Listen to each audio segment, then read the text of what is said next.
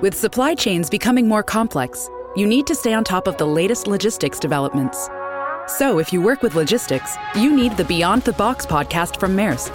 It's the easy way to keep up to date with everything from digital disruption in logistics to the need for supply chain resilience in today's market. Find out more and keep ahead of the game with the Beyond the Box podcast on logistics insights at maersk.com/insights. This is Bart Peterson, and you are listening to the FCPA Compliance Report on the Compliance Podcast Network. This is Greg Gilchrist, and you are listening to the FCPA Compliance Report on the Compliance Podcast Network. This is Dan DeMarco, and you are listening to the FCPA Compliance Report on the Compliance Podcast Network. Hello, everyone. This is Tom Fox.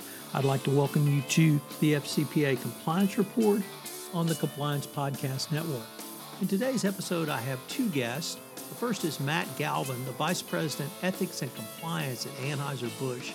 The second is Peter Grossman, the co-founder and chief strategist at Gadfly.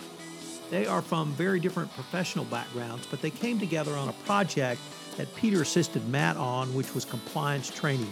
It's a fascinating exploration of some of the most effective compliance training I've heard of recently. I know you will enjoy it, and I hope that you will consider some of the steps that Matt took that Peter assisted him with for your own compliance training, as I'm sure that it will help make your compliance training more entertaining and effective. Thank you. The FCPA Compliance Report is a production of the Compliance Podcast Network and a proud member of C Suite Radio.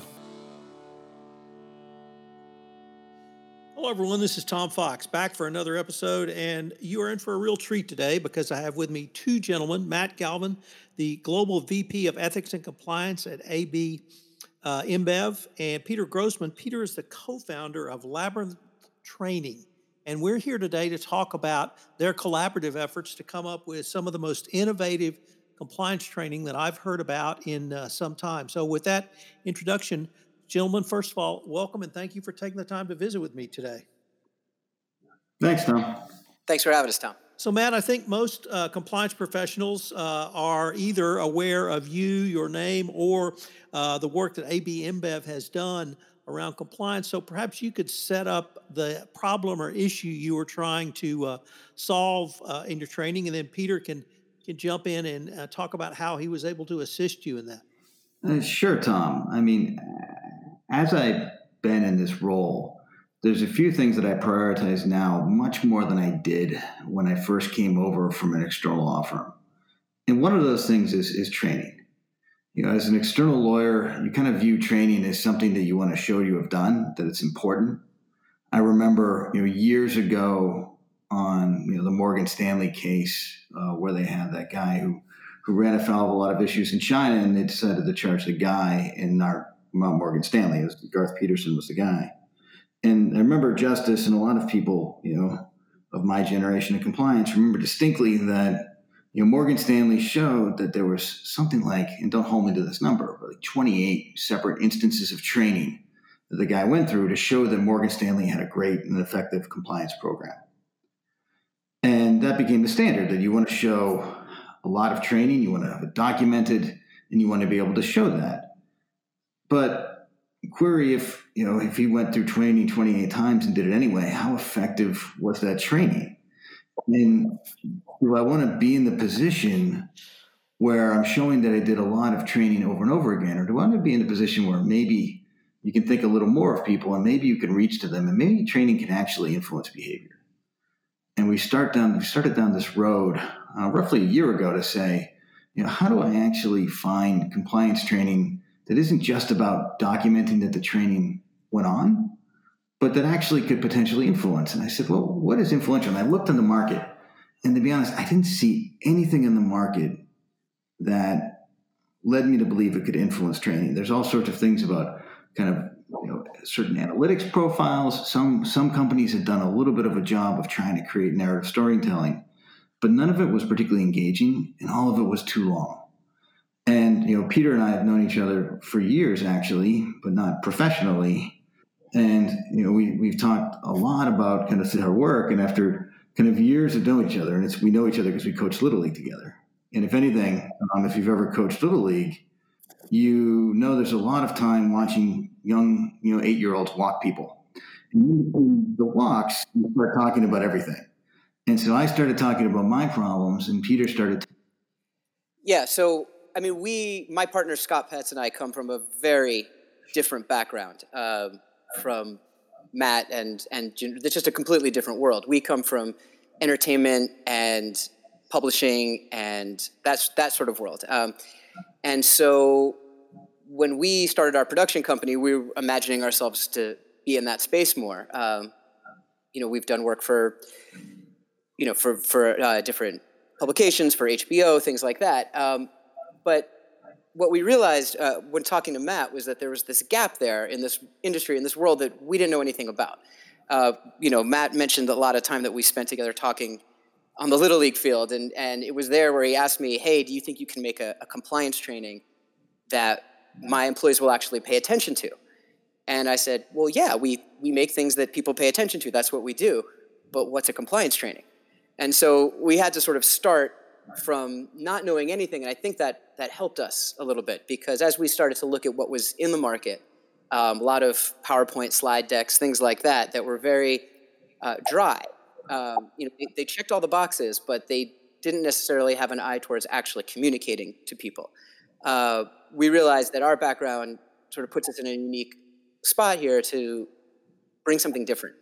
Um, and that you know that's that's what we've been trying to do from the beginning is is just to is just to engage people to entertain them so when the education part hits they're actually their minds are open and they're willing to listen to it they're they're paying attention quite frankly to what it is that they they need to be paying attention to. So Matt, let me uh, let me pick up on Peter's last point because I've seen a fair amount of compliance training that is entertaining, but that really wasn't what you were looking for. Uh, I think I wrote this down right. Uh, you were looking for training that could influence behavior, and uh, I would perhaps even add uh, be able to demonstrate the effectiveness. So, how were you able to work with Peter to get from entertain entertaining, engaging training to training that actually influenced behavior? Yeah, and I think there's, there's two parts to that, right? One is the training itself, and the other is how do you measure if it worked. And so let's start with the training itself. I mean, you know, I work in an environment of, of, of great professionals. We have 160,000 people. We're proud. We work in 400 different brands of beer. But we're, as a culture, very ownership oriented, and very, very interested in learning. And I could take advantage of that culture that really prizes learning and say, if I could capture attention, they're willing to learn. The catch is that you have to capture attention. And for that, you need a few things, right? As a lawyer, one of the first things I realized is I needed an editor. Because no matter how engaged people are in learning, they're not going to be engaged for you know an 80 minute or 60 minute compliance training particularly if there's a law school style exam at the end. So the first thing i had to do was was make it shorter. The second is uh, the objective of the training had to be a little bit different you know we went through a, a bunch of different ways and a lot of lawyers would be like well let's start with the law. Well that's a great way to lose anybody who's not a lawyer is starting with the law right? Let's start with the issue. And let's start with the issue and then come up with real life experiences that that can teach the issue and kind of show what will happen if you don't think through the consequences of your actions and show seemingly benign situations you know an interaction with an old college buddy who worked at a competitor or sending an email and the implications that can have on cybersecurity and data privacy you seemingly mundane things and then show people what consequences can happen if they don't think through all the legal issues that are there. You'll see in our trainings, we don't really mention the law and we don't cite statute. What we do is show what the law is trying to get to, and then people can take away from that. Yeah, to just to just jump on what Matt's saying, I, you know, the the policies are all in there, um, even where the law isn't. But you know, ABI's policies are in all of those trainings. It's it's how they're delivered, um, as opposed to you know looking at just points on a on a slide. You know the way that we get to that is by sitting with Matt and his team and saying, "Hey, how do you guys screw this up? How have you guys messed up? What are the mistakes that people make in this area? And so much comes from just hearing people talk. Oh, well, okay, so let's say there's a guy and you're going to open a brewery and you have to secure land. Well, you're going to be approached by the governor, you're going to be approached by all these politicians, some of whom may be corrupt, and how do you navigate that? Now, for someone like me who has a background from you know Rolling Stone and Us Weekly and places like that, I never came in contact with anything like this before. Uh, you know, the closest I have is the paparazzi, and they're way more compliant than than most of the things that happen that that Matt's concerned about. Um, and so, hearing those stories, you realize that that's where information is shared. I learned way more about how to handle corruption by hearing the stories that Matt has about this local governor or that local figure, whatever, whoever it may be, and hearing how what actually happens because you can tell people on a you know to read it in a book and that's not the same thing as what the, what they're likely to experience. Um, do, it, sorry go ahead. No and then and then it goes into how do you measure the impact? And and tom you know that i'm really into analytics and i'm really into how do i actually measure and quantify the impact of compliance because I'm not, I don't think compliance should only be process. I do think we need to have an impact on the organization and we need to be accountable to our organizations for the impact that we have. And so we look at, you know, how do we do that with training? Well, in some things, we look at whether it raises awareness of whistleblower lines. And as I roll, you know, certain trainings out, say it's a, a sexual harassment training, what I would expect to see an impact on reported cases uh, of, of harassment. You know, similarly with, with data privacy, that we'd expect to see more engagement with the data privacy function as a result of the training. But I also learned from Peter and Scott and, and the Labyrinth folks to look at what about the impact of the training itself or the interaction with the training? Should it raises questions to me that I want to explore other metrics. For example, our, our trainings, many, most of them are multiple choice and you go down one path and some trainings you'll see it all no matter what you do and others you only see part of it and kind of snippets of, of the other piece. But is the training good enough that people want to watch it again? You know that's an entertainment metric. Or how fast do people make choices? You know if they were presented with an a and b how quickly do they interact with that? Or is there like a lull or a gap between you know the end of a narrative structure and the choice point which suggests maybe someone isn't engaged and taking these sort of metrics, you know, from the entertainment world, from the social media world, and applying them to compliance training is fascinating to me in ways that we're looking into how to actually measure kind of the interaction with the training. Well, you know, when the confines of kind of measuring the overall impact on the environment at large. And that not everyone takes that view, and there's products in the market that take a different view from that. But that's that's where we're going with this. So, Peter, audience satisfaction would seem to be something that you've thought about quite a bit in your prior life and your current life. How does that fit into what Matt just described? We hear so often uh, from everyone, every client that we speak to, about how I had one person that we spoke with that likened had a, a, a new baby and said that you know we could just play our compliance trainings if I need to put them to sleep, and I, it's the same story over and over again. We've got this. We have. It's not that people are not are wondering what these tra- what trainings are. They just have things that are not particularly engaging, and you know, it. I, we found that it, it's the same with anything. I mean, if you want to be there, if you're more engaged, if you're being spoken to and not at, um, it's you have a better experience and you're more willing to learn. I mean, if you think back at all the best teachers you ever had, going back to kindergarten, it's always the ones that were outside of the box, that weren't the ones that are just reading you, you know, reading you something out of a textbook. It was the people that got the class up, that got people talking, that got you engaged. And so we, every decision that we make with these, with all the storytelling, is is geared towards sticking in someone's head. We don't need you to remember uh, you know, every single line of the FCPA, we want you to remember the situation that we put you in in this training about whether or not you were supposed to buy those cows. That you'll remember. And ultimately, what I think people in Matt's position are looking for are, are, are for his employees to just stop and think, or just pick up the phone and call compliance, or call whoever, you know, depending on on the issue. Make the call to somebody, and if the only option for you is should you A do this, B do this, or C call compliance, everyone's going to just click C and call compliance, and that'll be the end of it. And so we remove that always remove that as an option for what people can do. We show them all the different paths that sound like they're right, uh, and sometimes they're all right, um, but that have something wrong with it, some sort of attachment to it that says, "Oh, wait a minute, this this is what could go wrong here." And we find that you know if those are the kinds of things that you'll remember. You'll remember the journey that you were sent on. You'll remember. You'll make associations to things. It's it's sort of the difference between uh, a piece of sheet music where it has all the notes there and you look down on it and anyone who can read music can look at it and say okay I, I, see what this is supposed to sound like and hearing a symphony it's, it's a completely different experience and what the thing on the piece of paper isn't music it's the sound that you hear that's the music and so matt's policy is you know are, are the sheet music that's the guidelines for which you for which we're trying to you know get information across but the trainings become the music. The trainings become the thing that you sit in, that you remember, that you have an experience around. And that's a, a much more powerful way to get a message across than to just sort of read it out of a textbook. And I remember, Tom, when we first, when I was first doing this, we were first did the beta version of the first training.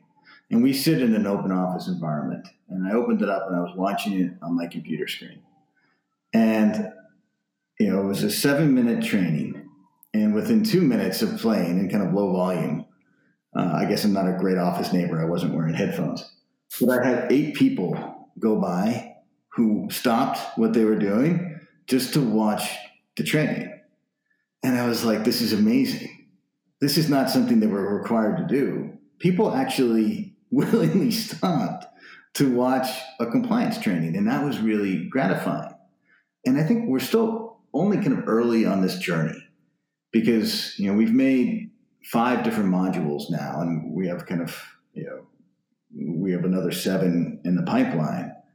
And what we're starting to see is, as Peter and Scott explore, is there's a little narrative world, and the cartoon characters recycle and, and come up, and they take on kind of embodiment of certain messages. And you know, being a company of brands at AB InBev, you know, I understand the power of a brand. And there's a clear opportunity that we could rebrand compliance and have you know the chief and the corruption story be a T-shirt uh, wearing of corruption, or the cows be part of a T-shirt, and we can do compliance messaging with the characters. And the beautiful thing about that is, as much as I got everything, we got everything to like seven, eight minute training increments. Now with an image you get that kind of you know Apple brand moment where you see an Apple and you associate it with the iPhone and, and cool products, and now you see the character and people will associate that with compliance. And there's a lot out there that says the key to kind of effective compliance communication isn't one long hour training; it's kind of constant reminders, and just to be an ever-present kind of Jiminy Cricket on the shoulder. And the way to get there is through this kind of you know at least the way we're seeing it, a path to get there is this ever-present imagery that allows us to simplify our language and approach people through a more base and more branded level. Matt, it occurs to me that uh, your workforce, your the vendors, uh, your high risk uh, supply chain vendors, and perhaps a high risk on the sales side make AB InBev as diverse an organization corporation in the world as there is in terms of the number of employees you have and, and where you guys do business, which I have to assume is literally everywhere.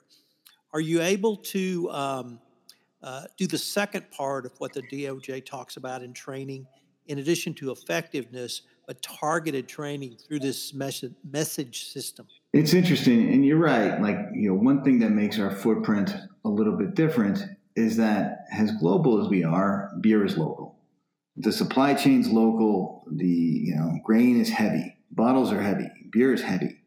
So our workforces, you're right, are parts of the communities where they operate, which is very different from say you know a tech company. If you make you know cell phones, you probably make them in one or two countries, and then you sell them in you know the other 160.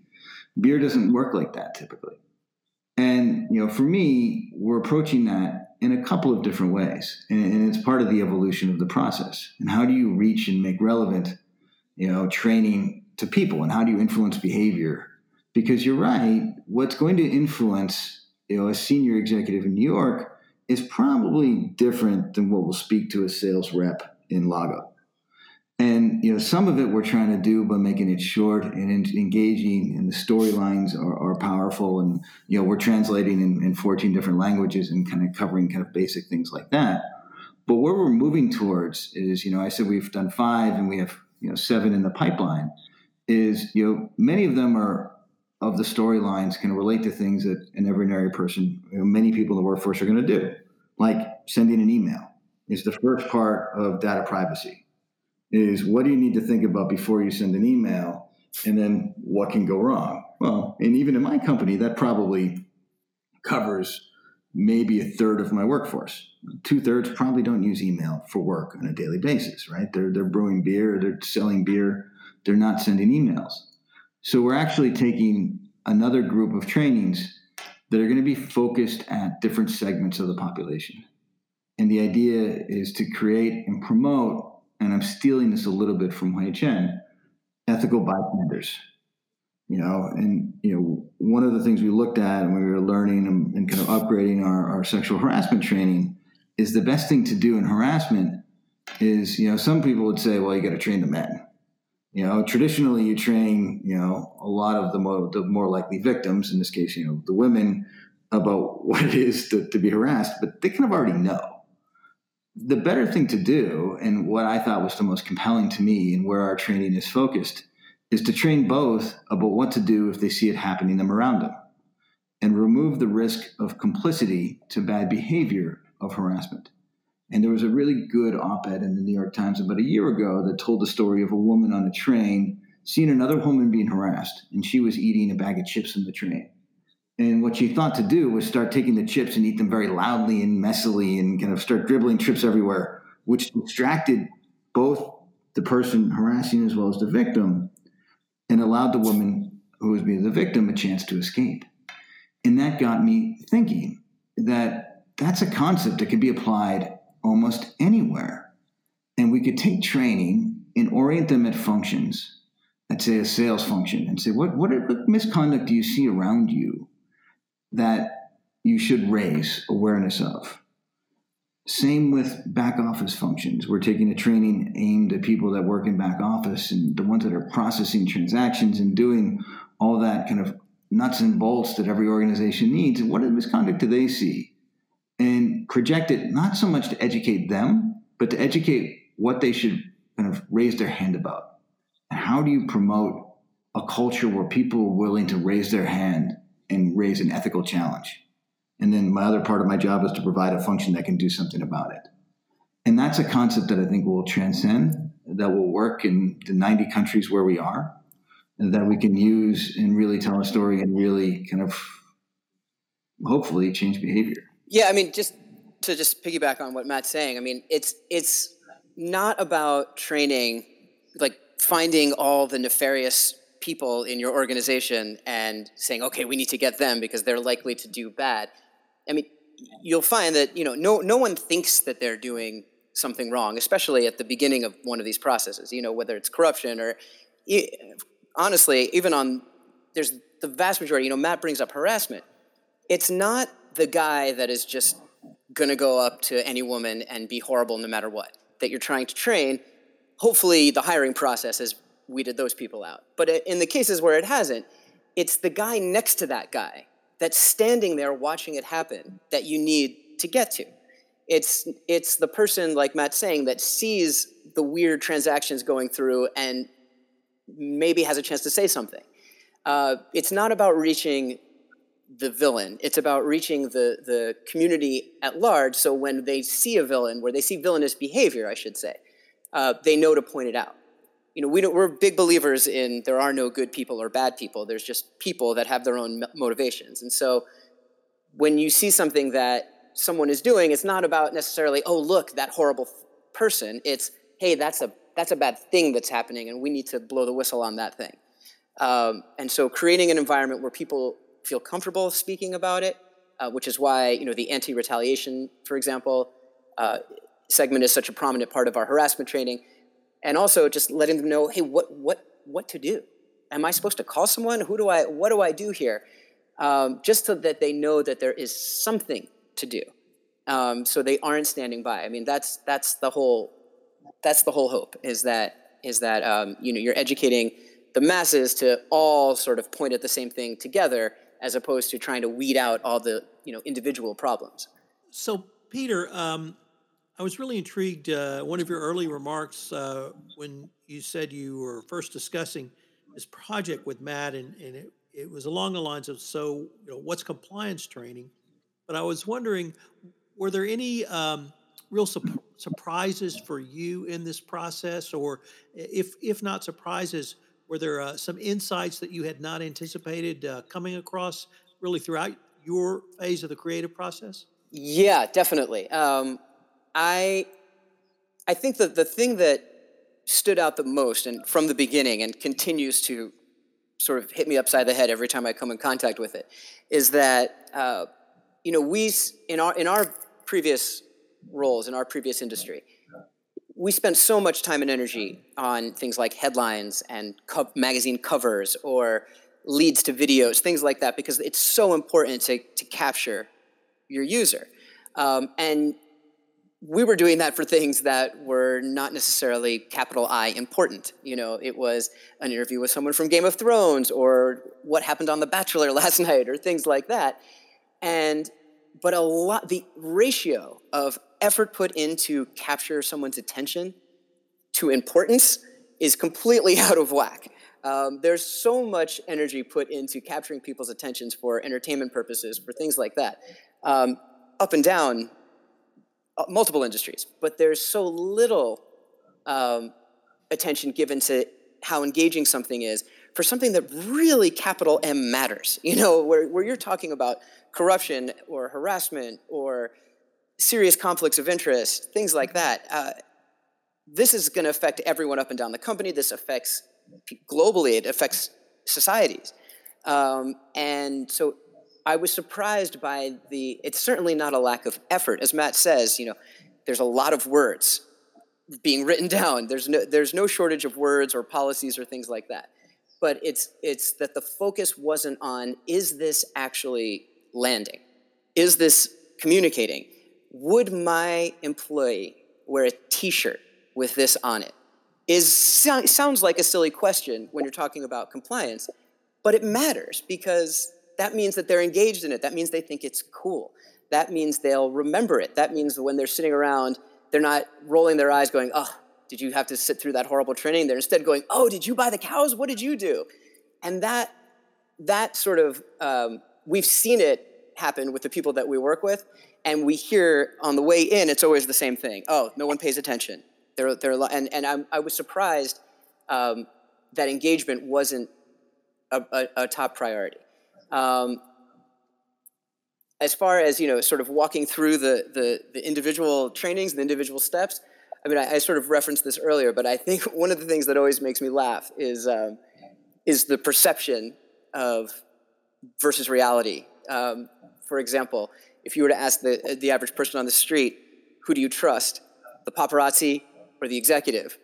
I've worked with both, and I've seen now that much more harm is done on sort of a global level at, in the corporate world than it ever happens in some of these things that, you know, the used car salesman or the paparazzi or the people that have uh, the reputation for, for being nefarious. It, that's not real, that's more upfront and honest, actually. It's, it's when it's coordinated and, and global um, that real damage gets done. And, and um, I think that's something that has also struck me. You know, we're talking about doing a human rights training right now, and you realize that decisions that are being made on a daily basis that people think are business decisions. Oh, yeah, that's a good price on that land. Or, oh, sure, I'll work with that government to ensure that we can carve this part out just for business.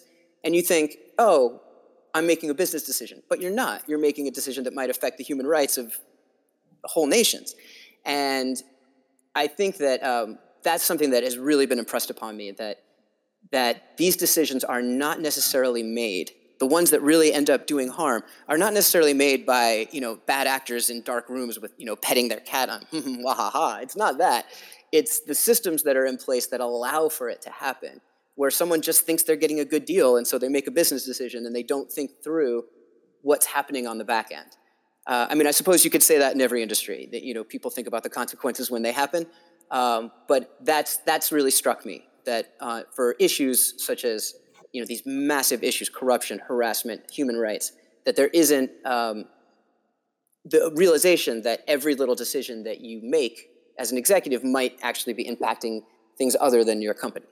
So matt is there anything about this process that uh, if not uh, if it didn't surprise you did it give you an insight or insights in a direction you hadn't uh, anticipated? Yeah i think it would one byproduct of this that is super welcome is it's raised the profile and changed the conversation with compliance. Almost every head of compliance of any major company has what seems to be like a God given right to make everybody in the company sit down and do compliance training. And yet that opportunity is taken and given, you know, kind of short shrift and you delegate it really down the pipeline to someone that wants to do it and kind of with minimal effort as possible in part because the logistical challenge of then translating it and communicating it and then looking at the results can be quite laborious. But not enough time goes into content. But one of the byproducts of that is that then people look at compliance and say, oh, God, you had the opportunity to talk to me, and this is what you told me like this is like a 45 minute exam. This is what you want to make me do. And the function itself people kind of then you know whether you realize it or not as a compliance person you're branding yourself as kind of boring and off the point. Where what this is doing you know by even you know whether it's good or not people will walk away and said you know matt thanks for making an effort. Thanks for really trying to reach out to me and kind of raising the level of conversation. And it seems simplistic, but just raising the level and talking to them like they're human and not lecturing them, not testing them, not analyzing them, but just saying, you know, this is a scenario where you might need help. And this is the kind of help I can provide. This is the legal advice I can provide. And again, in the trainings, I don't use the word legal advice because you know, right away that that has its own brand. but you know, by using this opportunity to reach people and elevate the conversation with them, uh, you know, and, and maybe this is me in my own little compliance bubble, but I do think you elevate the function of compliance. You elevate the conversation around ethics by taking this approach. And the last thing you said, I mean, that is the thing that I noticed about Matt from the beginning of this process is that it's not really compliance, it's ethics. And there's a difference between the two in the sense that compliance is really just rule following. And if you are approaching it and approaching your staff is here are some rules to follow, you're going to get a response the same way that you get, you know, you're, you're flashing people back to kindergarten when they're not allowed to draw outside the lines and everybody wants to. And everyone does it anyway. And so the question is, is it really unethical to draw outside the lines? Well, it depends, is the answer a lot of the time. And if you can communicate to people not just here are the rules you have to follow, but here's a general situation, and here's how we need you to act in that situation, or here are the things that you need to consider in that situation. It's a very different conversation than here are a bunch of rules to follow. And as you move the, the conversation more towards just the general ethics of it instead of just here are the policy things to follow, you're having a conversation, like Matt says, you're having a conversation with people. You're not dictating to them. He's right. You do have this incredible power to just, hey, you have to watch what it is that I'm going to say to you right now. You have no choice. Um, you can make the decision as the person implementing those trainings to make that fun. And that resonates. People go, oh, you, made, I, you could have made this anything you want, but you made it this fun, cool, interactive cartoon situation. And characters are flying at me and coming at me from different episodes. And oh, I remember that guy.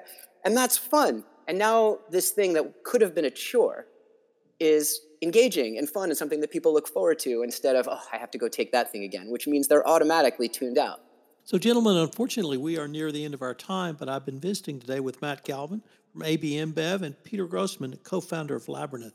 Gentlemen, this has been a ton of fun, and perhaps the one thing I've learned is um, always pay attention to your little league coach. absolutely, absolutely. You're talking to uh, you're talking to uh, championship winning little league coaches from this year, so that's very good advice. All right, I look forward to continuing the conversation. Thank you. Thank you. Thanks. Hello, everyone. This is Tom Fox again. I'd like to thank you for listening to this episode of the FCPA Compliance Report. I hope that you will join us again next week for another episode of the FCPA Compliance Report. And you also check out the latest offering of the Compliance Podcast Network, which is Accountability at the Heart of Compliance, a podcast which I am co hosting with Sam Silverstein. Sam's got some great ideas on accountability, and they're directly applicable to the compliance space. So check it out Accountability at the Heart of Compliance. Both Accountability at the Heart of Compliance and the FCPA Compliance Report are produced by the Compliance Podcast Network. The FCPA Compliance Report is a proud part of the C Suite Radio.